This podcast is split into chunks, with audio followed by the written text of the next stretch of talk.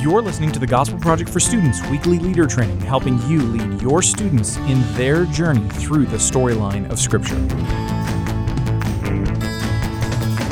Hey, welcome back. Here we are at the Gospel Project for Students, the leader training podcast.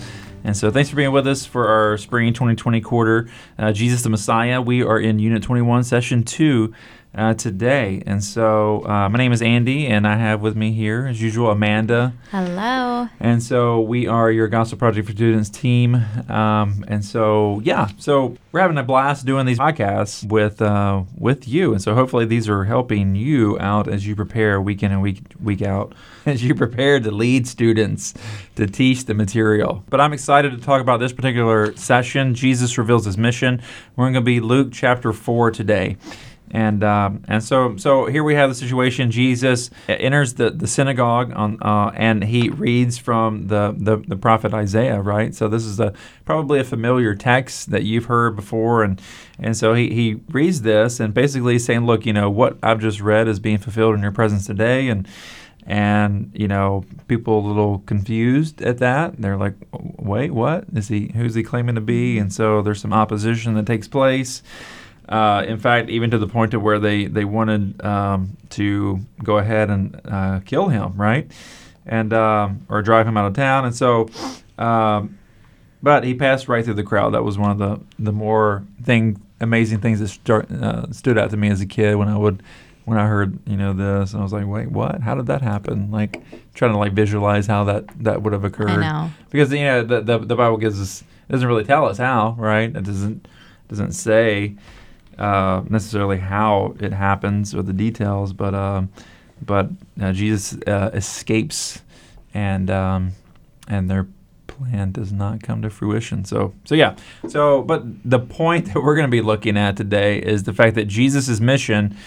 Uh, wasn't without opposition, right? So the, the for the purpose of why he came, um, you know, we've been talking about this, all that compassion that he's been showing week in and week out to people, uh, the message of hope, the gospel that he's going to be bringing.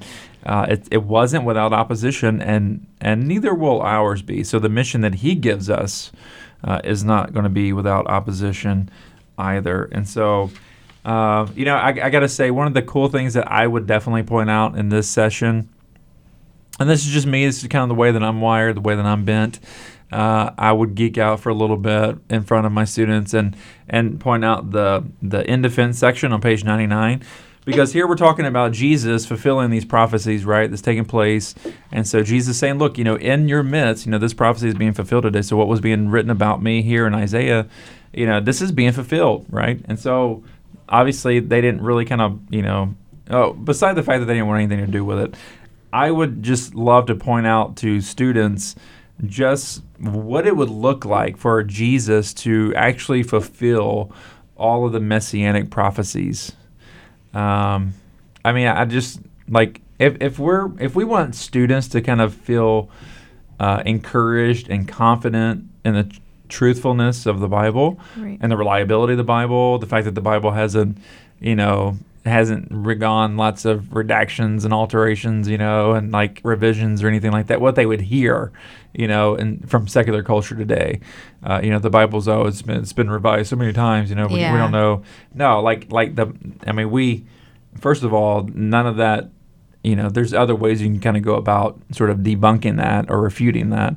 But one of the just the cool things that I would do to encourage them uh, in their belief in the historical credibility and reliability of, of the biblical text is point out like what it would actually take for Jesus to fulfill for one a person to fulfill the messianic prophecies, and uh, and so we kind of have this illustration uh, here, um, and so yeah, so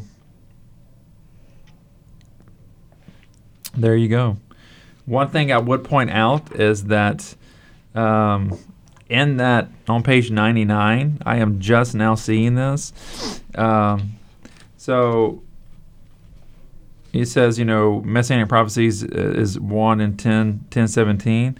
That's they're supposed to be superscripted right there. That's 17, so it's 10 to the 17th power. And so uh, that uh, changes everything. So hopefully that you were hearing this Yeah. and you were getting that edit is coming to you live from the editor himself. And so apologize for that, but 10 to the 17th. I mean, that's so we're going to basically kind of um, help you to understand how astronomical that number is. And so, but for some reason that just didn't get translated uh, in the editing process. And so, so there you go. Um, yeah. So, anything from from you that stands out from this session? Um, I mean, I just really like the questions at the end um, under our mission. Um, I think it's that second question about like asking the students like, what have you previously thought, previously thought concerning the life of a Christian? Um, I think it would just be cool to hear, you know, when your students got saved, what did they think the Christian life was going to be about, and then what do they believe about it now, and kind of using this passage about opposition and rejection and how that all plays into um, the Christian life and how they now can respond to it. Yeah, yeah. Th- th- That's that's a good word because you know they, they, they want you know that personal touch. They want to hear from their leaders. They want to know, you know, what their experience has been like, and um, and it doesn't have to be, you know, they don't have to prepackage it to make it sound like some sort of you you, you know euphoria, right? They- Right, They, want you to be real, Yeah. and and you know that's what the Christian life oftentimes is. Um, and students need to know that now. Like they need to be prepared for that now. They haven't. Some of them, some of them have faced like real tragedy and suffering, Mm-hmm.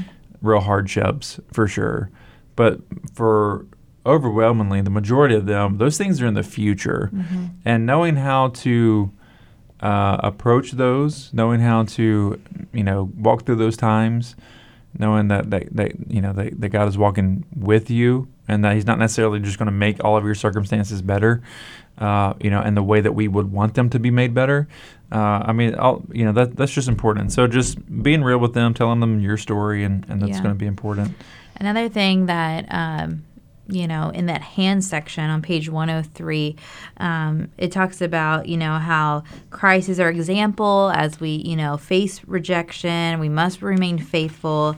And I love this part where he just says, fortunately, he does not leave us all alone on this path. And I think back to like when Jesus gives the disciples the Great Commission, like, go and make disciples and baptize people.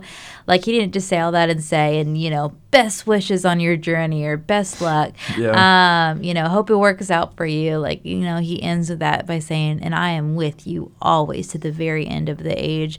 And what a comfort to our students to know that, like, no matter what they face when they follow him, like Jesus will be with them. Like he's never going to abandon them. He's never going to turn his back on them. He's never going to reject them himself. Um, but Jesus is going to be right there with them in the midst of sorrow and tragedy and rejection all along. Yeah, yeah. Awesome. Yep. Good word. So, yep, that's uh that's going to be Unit 21 session 2 and so we will see you here next time for Unit 21 session 3. Thanks for being with us.